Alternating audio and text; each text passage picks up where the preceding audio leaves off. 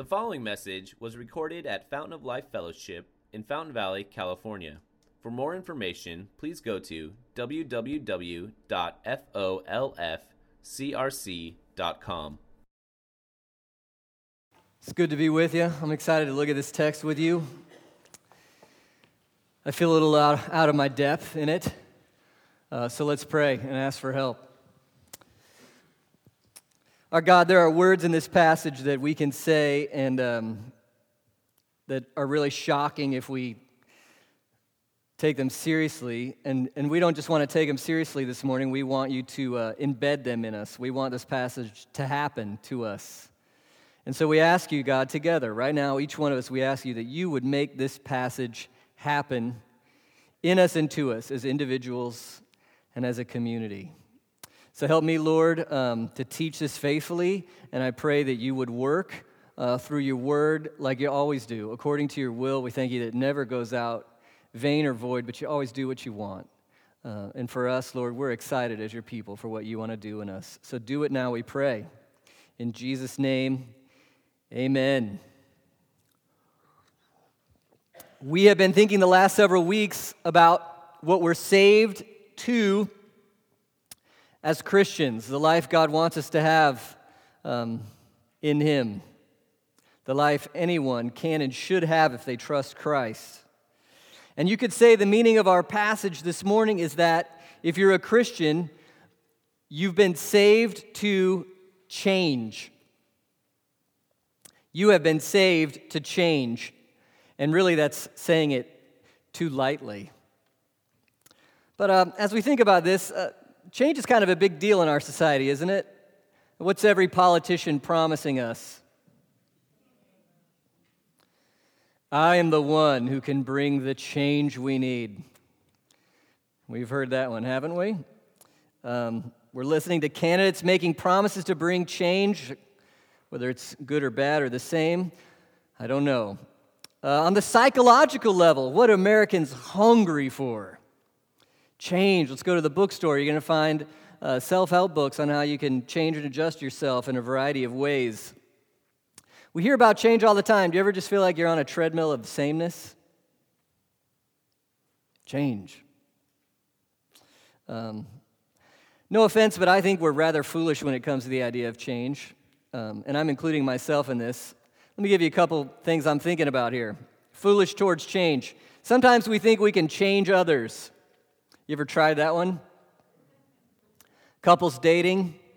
I've got some concerns. She's like, oh, I'm going to change him. Sounds like you already learned that one, right? No, you're not. Uh, or how about this? Sometimes we think we can change quickly. I'm going to get this book, read it, try hard, and do it. I'm going to change you're the same. Um, real change doesn't seem to happen that quickly most of the time. Here's a big one. Sometimes we doubt change is possible at all, both for others and ourselves. We doubt that change is possible at all. Um, you ever given up hope about someone in your life? You're like, they can't change, they won't change. You get apathetic, you stop trying. They just can't change. That's who they are. I give up. It's a bad place in your heart, isn't it? Thinking of marriages a lot of times. It's over, can't change. Or about this for yourself? Look, look at my personality, look at my situation, look at my relationships. I've got all these reasons I can't change. Change is impossible for me. Our text this morning pretty much says the opposite of all of these things that we have change wrong. Uh, in fact, most surprising, maybe according to this text, not only is, is change possible, it's essential for the Christian. And we're not just talking about surface change, it's change on such a level as to be completely shocking. It's, it's deep, transformative change. So, this is just a massive, a massive issue. We're saved to change. I think we all realize change is hard. We get confused about how to see it happen. We wonder if it can happen in others. How do we honestly change? Can we really change? So let me ask you right now do you think you can and should change as a Christian? Maybe a harder question do you want to change? Do you really want to be more like Jesus than you are now? Because if you do, you can have it. And it's in this passage. So I'm going to try to melt it down to three sections. We'll walk through it together. How do we get to experience the change God has for our lives? Number one, something to see. Number two, something to do. Number three, something to feel. Number one, something to see. Number two, something to do. Number three, something to feel. Let's start our first section with something to see. Something to see. Peter is saying that if we want to change, we need to see again God's ridiculous grace for us according to his promises. So, what do you need to see?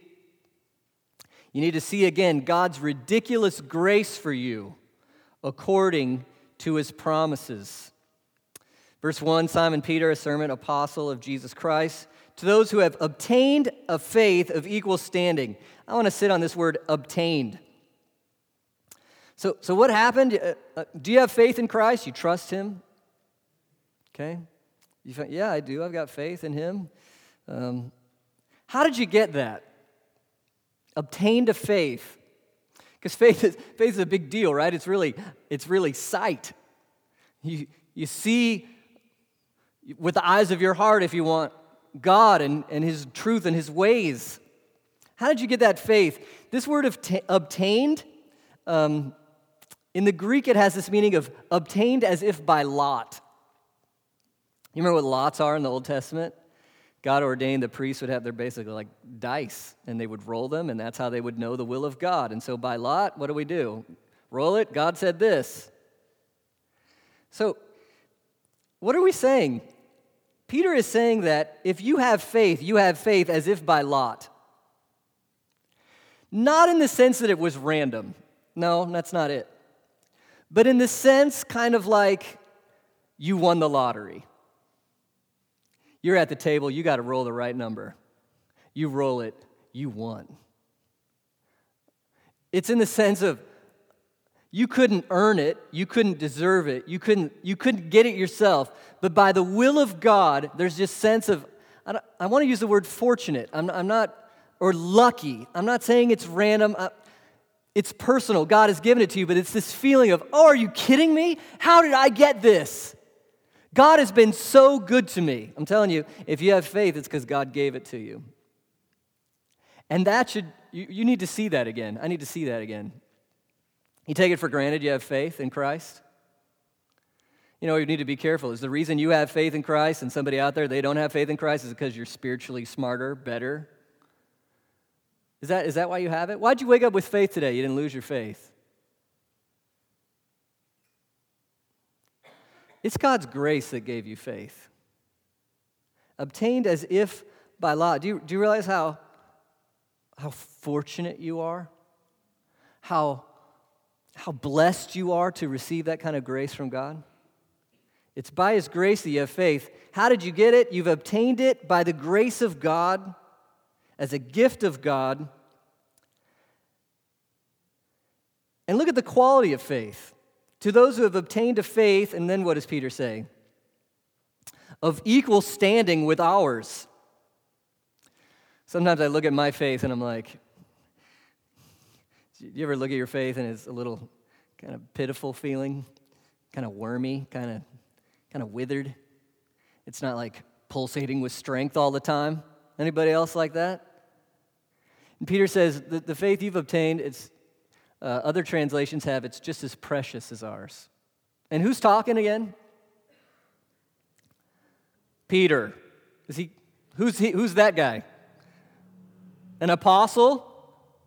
Kind of a big deal. A leader wrote some of Scripture, um, led the early church. You know, if you have faith in Christ, it has the same power, uh, the same beauty, the same opportunities as the faith of Simon Peter himself. It's full on grade A faith. You know, we could feel like we're like second handers There's the big, powerful Christian people with varsity faith, and we're like uh, not so second hand faith. No, God has given you, if you're a believer, God has given you straight up awesome faith.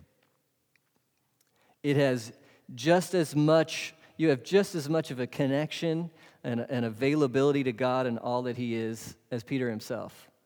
Is that kind of cool? And it was a gift, a gift of grace. God gives you faith. How could God give faith to somebody like me who's rebelled against Him so many times, ruined it so many times? Well, look at this. You've obtained a faith of equal standing with ours by, by what? The righteousness of It doesn't say by your righteousness. You didn't get faith by how righteous you are. Whose righteousness got you faith? The righteousness of Jesus Christ.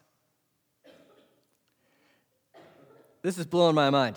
Uh, what's righteousness? That's God's character, right? It's what He loves, it's what He's like.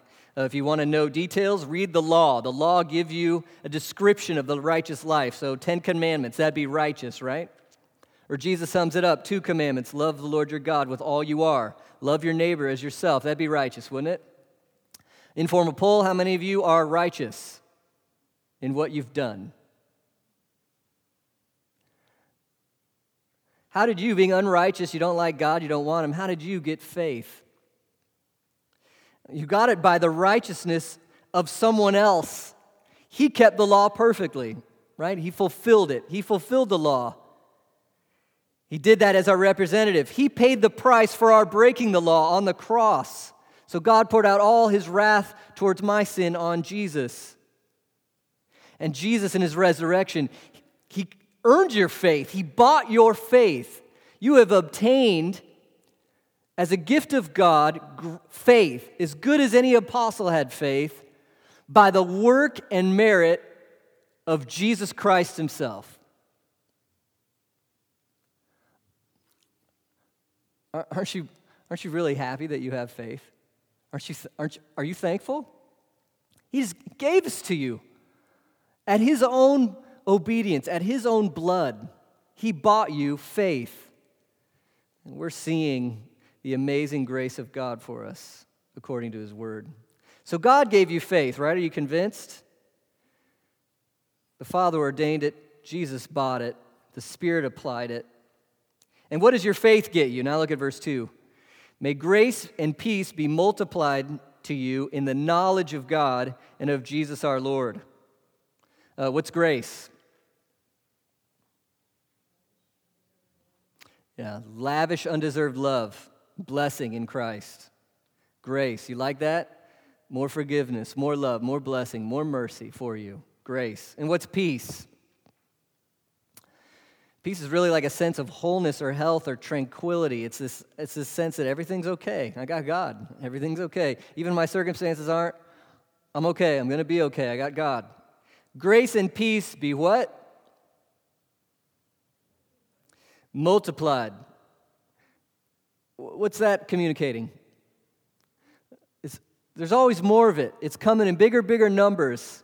It's exponentially growing. You're never going to run out of this. There's always going to be more grace for you. You got faith in Jesus? There's always going to be more grace for you. There's always going to be more peace.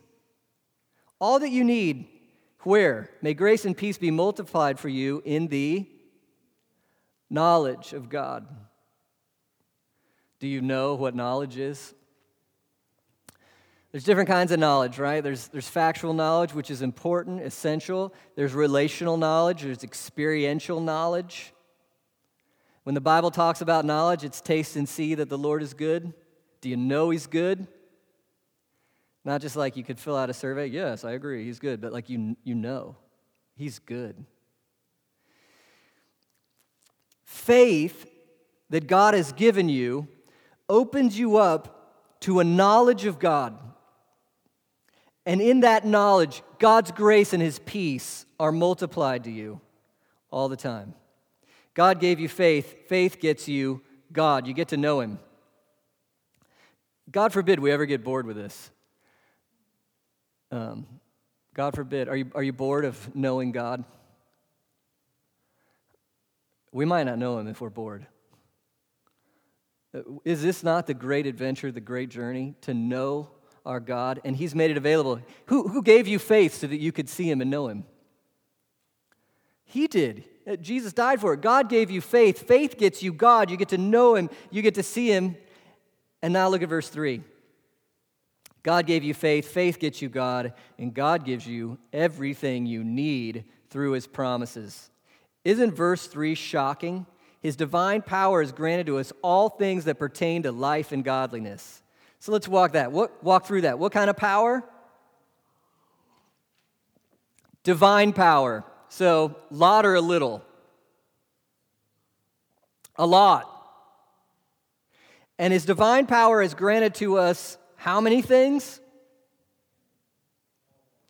All things. So, skimpy or generous? Do you believe this? His divine power, so full on effective power, right? Does God's power do stuff? Does it get stuff done? What do you think? Yeah? His divine power has given you all things. So is he holding back from you? He's like, ah, oh, you just get a, you get a little bit, but no more. Is that what he's doing? Or is he giving you everything, full on everything? His divine power, which is effective, it's strong, is giving you everything you need for what? Life and godliness. Life is this in, in, internal quality of new life in God, right? You, you've been awakened. You were dead in your sin. Now you're alive in Christ.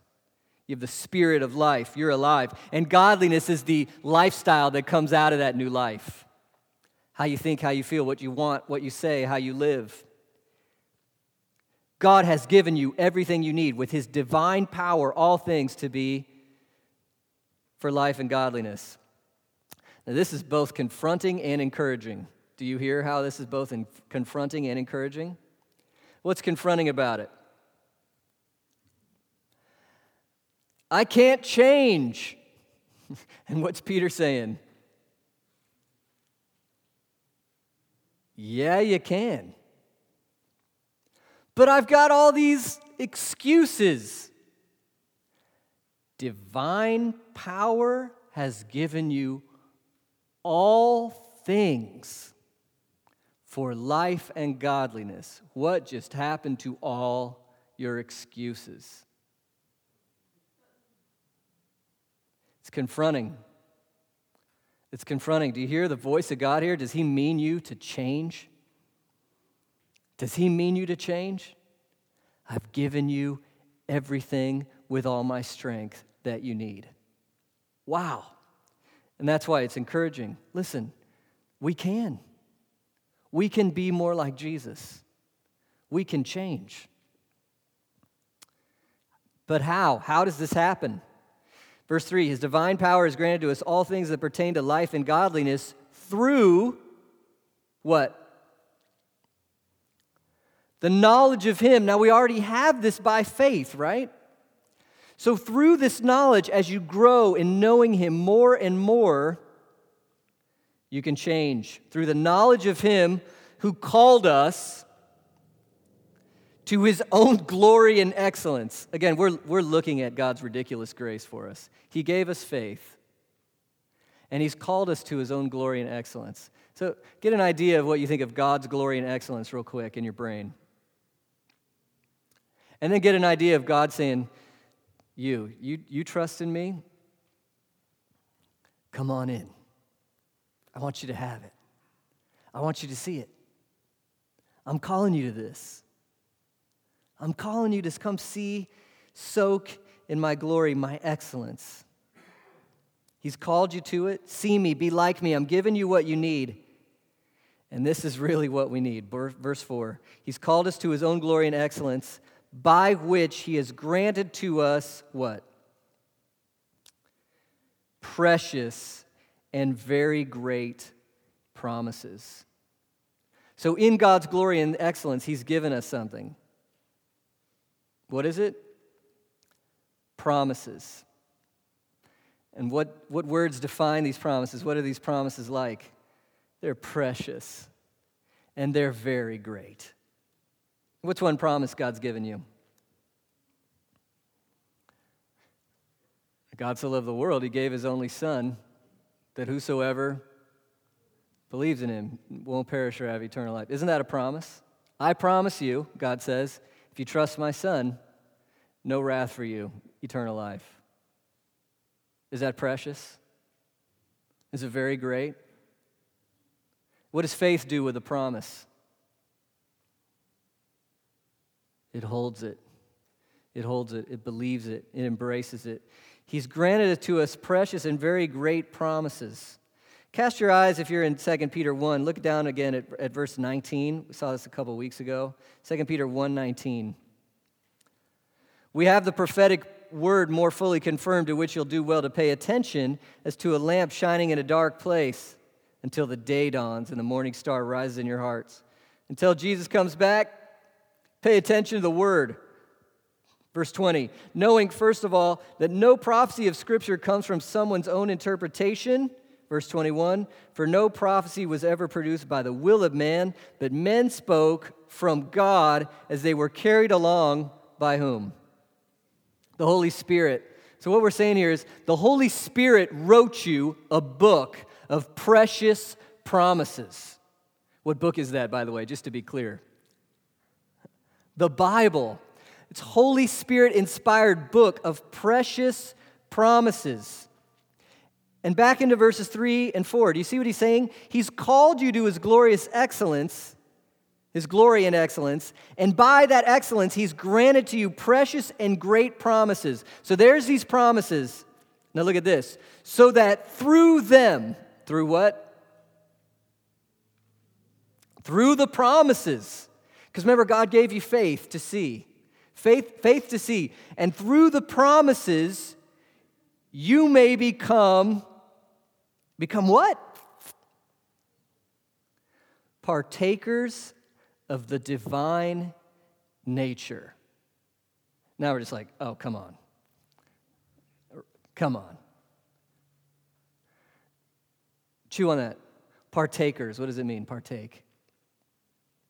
The word is, a, is koinonia. You've heard that, right? It's, it's fellowship, it's sharing. Come on, you can share. What can we share? The divine, divine, divine God? Share God's nature? His character? He's, he's calling you to his glory and excellence so that you can share his character. Our jaws are, should all be hitting the ground. You can share his character. That's what he's calling you to. Do you see what I mean? It's, it's not enough to say you're saved to change. You've been saved to share the divine nature. How? Through the promises. It's through the promises. You meditate on these promises. Remember, we said uh, in the past, C.S. Lewis example, right, of the, of the beam of light in the tool shed. You can look, you can look at the beam. Think of scripture like that. You can you study it, you look at it. Yes, that's important, you got to do it. But faith does more than that. Faith looks through it. You look up through it, you see the blue sky. You study scripture, you understand it, but then you look through scripture with faith to meet the one who's talking to you. To meet him, to know him, Faith in God's promises is relational, it's a connection to God. You know Him, the one who's calling you to Himself. And as you see Him and as you know Him, you become like Him. And that's His entire plan. And it, and it works because it's His divine power giving you everything you need so that you can know Him and be godly. Everything you need. I had, a friend at a class this week who uh, he confronted me, and um, we, we disagreed a lot of, we, on a lot of doctrinal things. And he tends towards like a perfectionism. You heard that? A, me- a Methodist version of perfectionism where, where he thinks you can get to a place where you just don't sin anymore. I'm too cynical for this. I don't know. But he did say, Why are you always talking about yourself like a sinner? Oh, we're just sinners. We can't make it. Oh, I'm just a sinner. I was really listening to him. On one side of the coin, right? Um, It's easy to be so self righteous, you think, oh, we've made it. And what we need a deep humility, remembering that even right now, today, we're sinners. We still sin. And yet, verses like, uh, we looked at it last week, Romans 6 11, I think. Consider yourself what? Dead to sin. Is that true or is that false? Are you dead to sin? Not in a sense that everything you do is perfect all the time. No, that's heaven, okay? Need some, we need some thought here. But are you dead to sin in the sense that you don't have to sin? Are you alive to righteousness? And he said, You, you reform people, you should talk about this more. And, and after a while, I'm like, You're right. And 2 Peter 1 is showing me this, right? I've given you everything you need by my power, all things for godliness. Amazing. Through his promises, partake in the divine nature, escape the corruption that's in the world. So, first point how do we change? We got to see God's ridiculous grace for us in the scriptures. What have we, what have we seen? You've, you've been given faith through the work of Jesus Christ. That's grace. Now you can see God and know Him. As you know Him by faith, grace and peace are multiplied to you through His promises written by the Holy Spirit. Through these promises, God is calling you to His glory and His excellence so that you can share His nature. And it's all a gift of grace. Who's active in this? Who's, who's done the work? God has. What part of this do you earn or merit or demand from God? None, right? Are you catching this? It's all a gift. Do you, as a Christian, have this? Is this yours? Okay. And it's by it's already there, it's yours as a gift of grace. You got to see this, his ridiculous grace and his promises. So to change, you got to see it, then you got to do something. Then you got to do something. So we got to keep it in our minds. Now that you have this ridiculous grace, do something. So just be real careful. We're not saying do something so you can get this grace. No, no, no. Now that you have this grace, do something. But we're not saying, now that you have this grace, let go and let God. That's not what this is saying. Look at verse 5. For this reason. What reason? He's going to share his character with us by grace through his promises. For this reason. Read those next three words with me. Make every effort. Okay, what does that mean? Make every effort. Every effort. Effort. Work. Try. Which effort? Every effort. Do everything you possibly can. Uh, one scholar says it has the idea of investment. Invest everything you've got. I think that's a helpful idea because it means you already have like some wealth, if you will. The wealth of what God has given you in His grace. Because He's given you so much, invest it, use it. To do what? We're going to get this list of eight qualities, and I am going to walk through them briefly, each one. As we get there, uh, just big picture things to see. Number one, make every effort to have these things, right? So, which one of these things should you make every effort to have? All of them, okay? There does seem to be an ascending order of some way, but I don't want you to think you make it to one level, like in a video game, you know, and then, oh, I got that one. Now let's move on to the next level. I don't think it's quite like that. I think it's more you're kind of doing it all at the same time. And I don't want you to think that you don't have to work on like level eight until you work, get level four done. You know what I mean? So the last one's going to be love. And we don't need to be like, I'm still working on self control. I don't need to love anybody because, you know, I'm not, I haven't leveled up yet. That's not the way we're supposed to see this. We're human beings, we're, we're holistic beings. There is a sense of progression, but this is, we should be making every effort towards all of these all the time. Does that make sense? Okay, let's begin. Make every effort to supplement your faith. What's faith? What's faith? Read Hebrews 11 on your own this week. Read Hebrews 11 about faith and see how it's this risky trust in God's promises. Abraham's a great example. Hey, Abraham, go. leave everybody and go. And God's kind of frustrating, right? Because, I don't know, if you're Abraham, what's the question you're asking next? Where? And God's like, the land I'll show you. Well, where's that? I want to know more. Oh, and you're going to have a child. What's your question for Abraham? When? Uh, I'll tell you later. Go, trust me. There's a lot more you wanted to know. How's it going to work out? How's it going to play out? Well, you don't get to know that. Trust me. What's faith do? It's a risky trust in the promises. Make every effort to build up your faith. Looking at God's promises, trusting Him, trusting Him. That's what we're doing right now, right? We're looking at God's promise. I want to trust this. I want to believe this. I want to act on it. A risky trust in God's promises. You're up in the tree, you're scared of what to do. Your Father in heaven says, Jump, I'll catch you. There's a risk. You got to let go of the branch. You got to obey. You got to believe. You got to put it into practice right? This plays out. You're learning you're learning to tithe. You want to give your money to a local church or to other or missionaries or justice issues and you're like i don't know if it's going to work. But god says do it he'll provide for me. And so this is a risk. We all know that anybody who's done this knows this is a risk. And then for, for so many of you who have made this a discipline does god come through or does he not? He does Trust him. And it's like this in, in, every, in every way.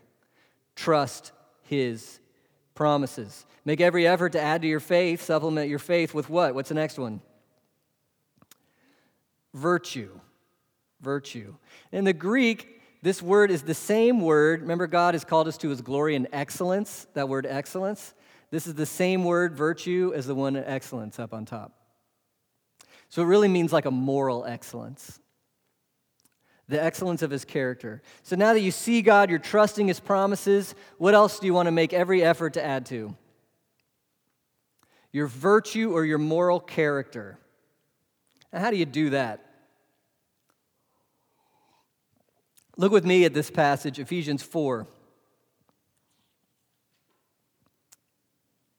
Starting in verse 29.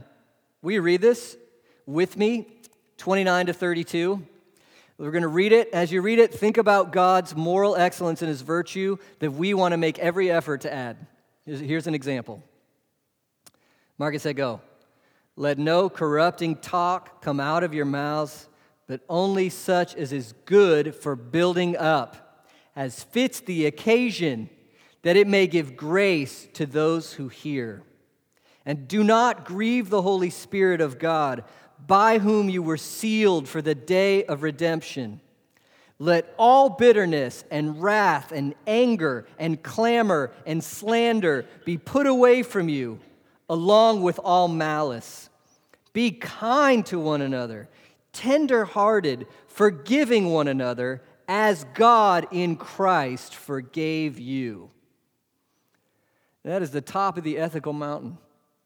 Imagine Imagine if we could be like that more excellently, more consistently. Wouldn't that just be incredible to live that out more in all our relationships? Do you see his excellence in, in talking? Nothing to corrupt or corrode someone. Gosh, I'm guilty of that. But only the things that build up and it fits the moment that you could give grace. That's moral excellence in what you think and what you say. Verse 30, you don't want to grieve the Spirit. You want to please Him in what you're doing all the time. You're aware of His presence with you. Verse 31, you're done with bitterness, wrath, anger, clamor, slander. We, we, we all have that lurking within us. And then we're kind and forgiving to one another. That's moral excellence, it's the excellence of Jesus. What effort should you make to have more of this? Every effort. Trust God and His promises. Make every effort to add to your faith virtue. To your virtue, what's the next one? Knowledge. Knowledge here means just a, a more, a more depth on knowing His will. What's the heart of God? What is He like? What does He love? What does He want? It, it's, a, it's a wisdom kind of knowledge. You're, so, you're familiar with God and His character and His word, and so it comes, it comes out of you more naturally in how you look at life. Make every effort to be wise in the knowledge of God. By the way, where are we looking for all three of these things so far? Faith, gripping His promises, trusting Him, uh, moral excellence, knowledge. Where do you have to go for each one of these? You got to be in the Bible. Your brain's in the Bible, your heart's in the Bible. You're meditating on the Bible, you're memorizing the Bible. You're, you're looking through the beam of Scripture by faith into the face of God. Knowledge, what's next? Self control. Make every effort to add self control. So, this seems to have built a little bit. You're trusting God's promises, you're building moral excellence, you're building your knowledge. So, now that you know what to do, self control. Keep doing it. And the root of this word has the idea of strength in it. Does self control take strength? Yeah, why have we all failed in our diet plans? I'm weak. I see the donut. I can't stop. I'm weak. Look at this text from Proverbs 16:32. Whoever is slow to anger is better than the mighty, and he who rules a spirit than he who takes a city. The world is full of blustering, angry people who are saying, This is what it means to be strong. Flexing your anger is not strength, it's weakness. Whoever is what? Slow to anger is better than the mighty. So this, the, he's saying that strength. And he who rules his spirit, more impressive than the one who conquers a whole city. Our, our world doesn't know what to value, our, our world doesn't see what strength is. Self control, that that's strength, to where you can control even your anger.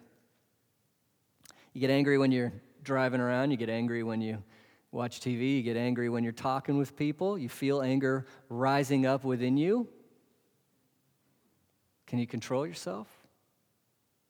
Can you control what you feel, what you think, what you say? It takes strength. It's hard to do. Make what? Every effort to have self control.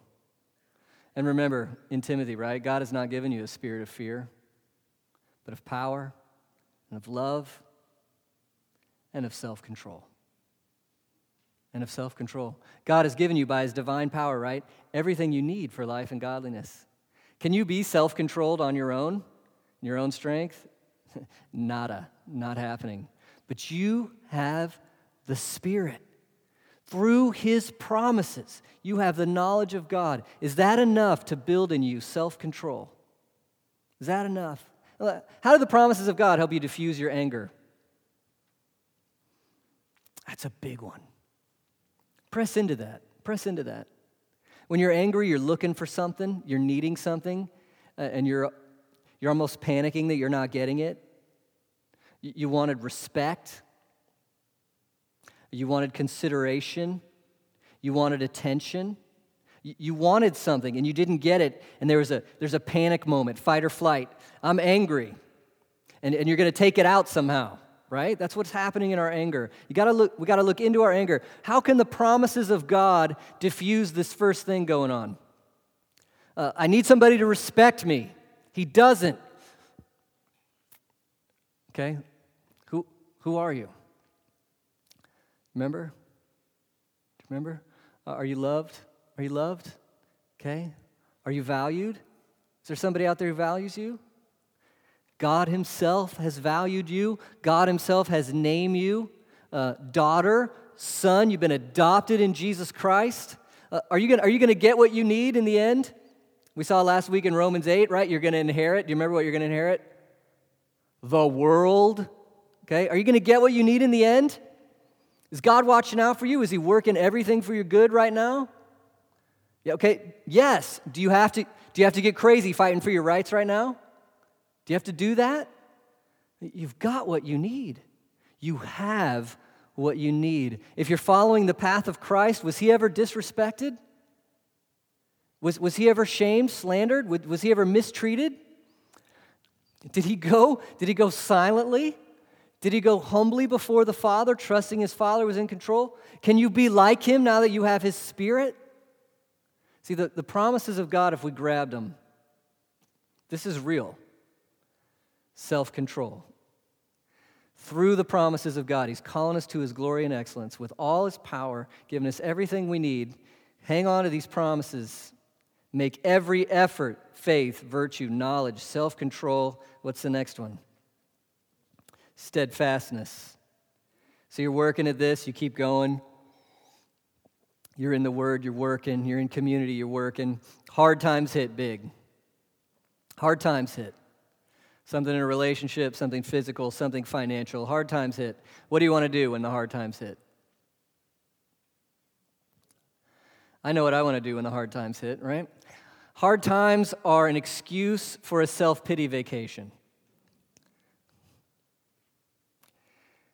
And, and it's kind of funny, we say it, but it, it's not funny when you feel it. It's that, I, I was trying, and you just, you don't have any, you're empty, you're tired. You're, and it, there is a little self pity, but it, it hurts, and you want to quit. Especially, you want to quit making every effort that you were before to grow in godliness. Hard times. I want to quit. And this says, make every effort to add to your faith, right? Your virtue, your knowledge, your self control, steadfastness. Hard times come, I don't quit. Hard times come, I don't quit. I might be discouraged, I might be sad, I might be lonely, but I'm not quitting. I'm, I'm still looking at those promises. I'm still getting with God's people. I'm not quitting. I'm going to keep going. His steadfast love endures forever. I'm going to keep going in that steadfast love. Isn't that powerful? That's transformation. You keep going through hard times, you'll be different at the end. Keep going. I want to say here, we need to realize change is gradual. Like God's telling us to change, right? But He's telling us, even in this passage, change is gradual. He's going to say later, make sure these qualities are increasing. It doesn't mean you're like, oh, I have them all. No, it's gradual. Later, he's going to say practicing. Why do you need to practice? Well, because you, you're not very good at first. you got to keep going. It's gradual. We need this for grace for ourselves and for others. Change is real. We're saying that. And change is gradual. Tim Keller says we overestimate what we can do in a year and underestimate what we can do in five.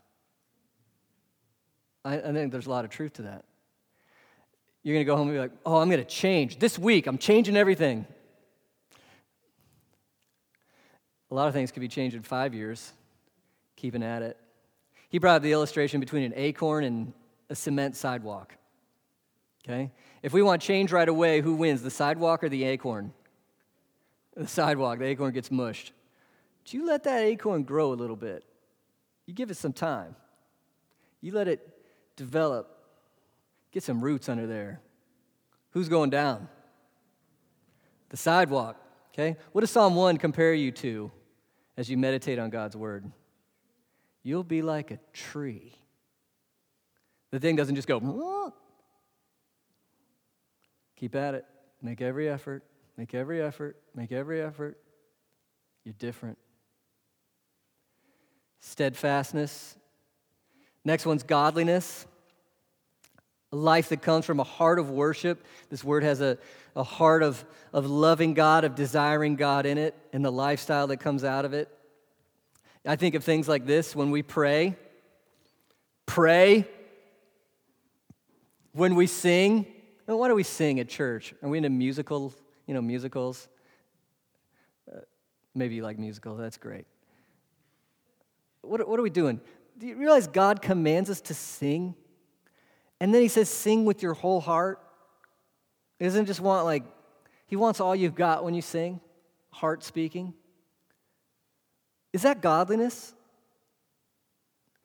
It just is in the sense of it's the attitude of worship expressed. It should be in everything. When we hear his word, all this is his word. When we're with his people, oh, these are his people. You see what I'm saying? You're feeling it, and it's real.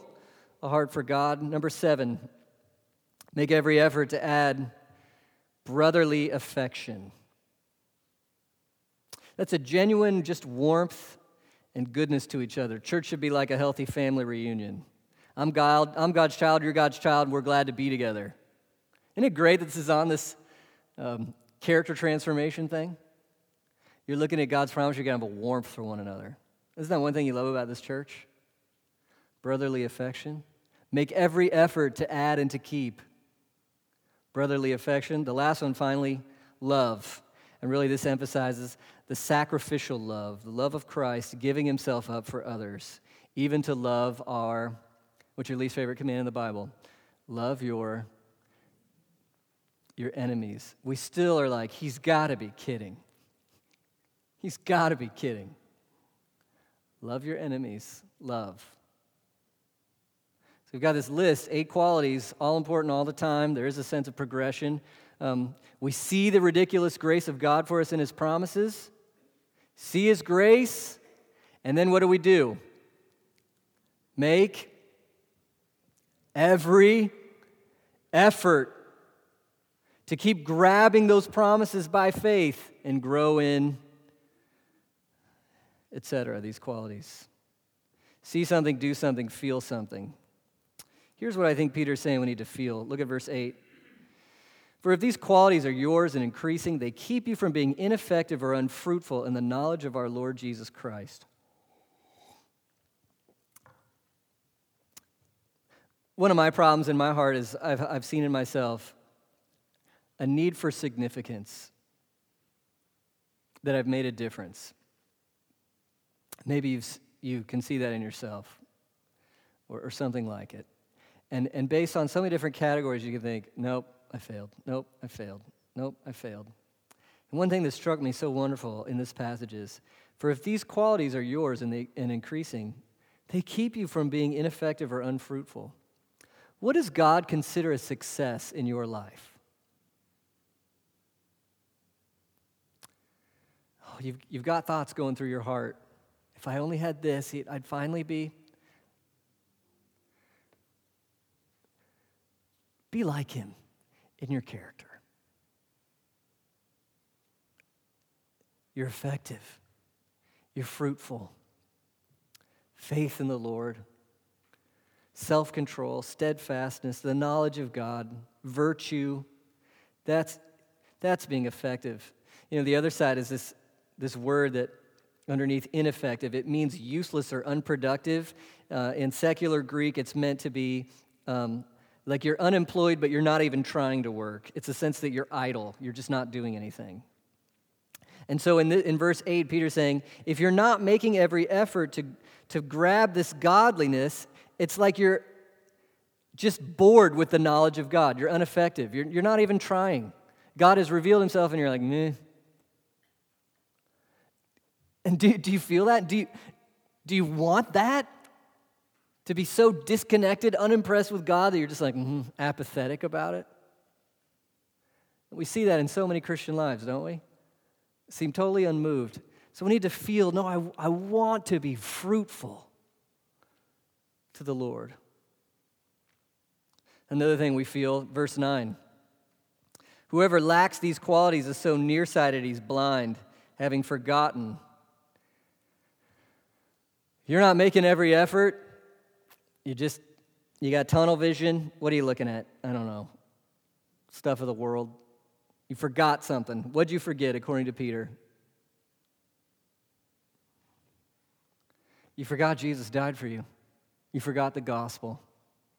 You just forgot. Do you remember the power of the cross for you? You remember you were lost, you were rebellious, and Jesus, at his mercy, gave himself up for you? Do you see his grace again? Do you see his love? If you see that love, it's gonna, if you feel that, you're gonna, you're gonna want to pursue him. You're gonna want to make every effort. If you're cold to it, if you're bored by it, you, you won't. Right? Peter's saying, remember, remember, see the gospel, feel, feel the truth. Jesus died for you. Number three, verse 10. Therefore, brothers, be all the more diligent to confirm your calling and election. He wants us to prove something here, right?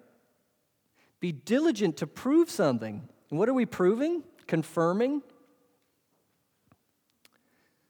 Calling an election, is that weird to you? What's, what's calling? Who did that? That's God saying, I want you. Election, what's that? That's God saying, I chose you.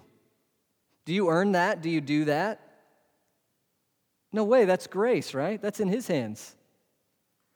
Do you prove it? Do you confirm it? Do you show that it's real? How do you show it's real? Verse 10 If you practice these qualities, you will never fall. There's a fear of God here and a desire to, to be who He's made you to be that's going to motivate you to practice. Again, it's gradual, it's practice. Not, you don't get it all at once, you don't get it perfectly, but, but, you're, but you're after it. Do, do you feel a desire to be fruitful, the power of the gospel for you? Wanting to confirm that His work in you is real. Finally, one more thing to feel, verse 11. In this way, in what way?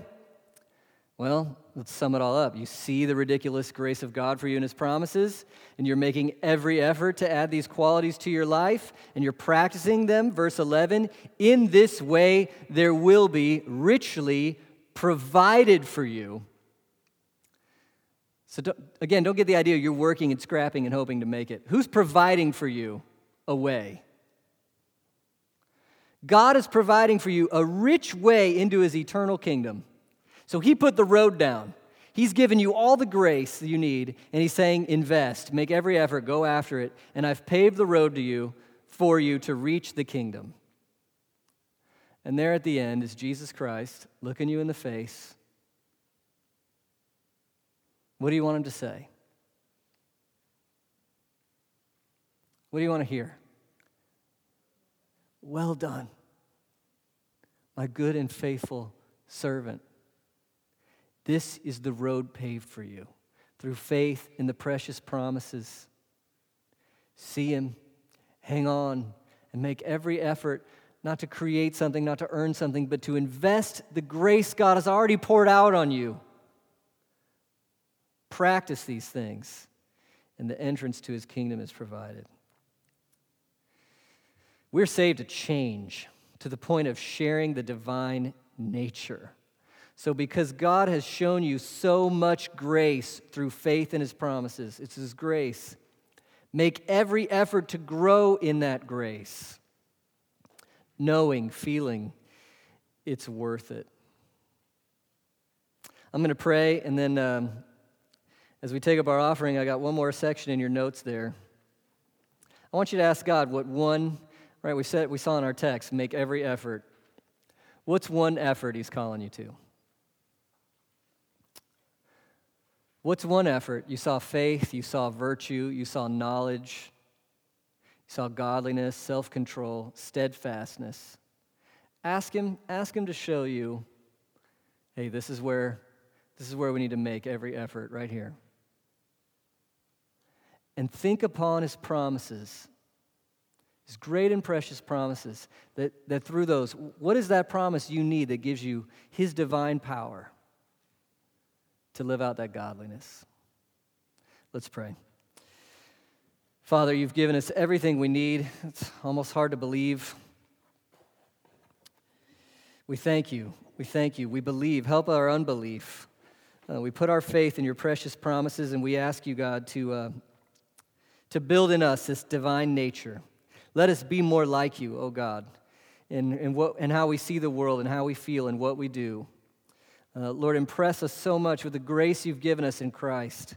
Even our faith is a, is a gift from your hand through the, through the death and resurrection of Christ. And as we, you've given us all we need, Lord, let us invest it, making every effort uh, to grow in our character, to grow to be like you, the one who saved us. Um, Lord, we pray that we would feel again the power of the gospel, desire to be fruitful, Lord, and that we would see over time change.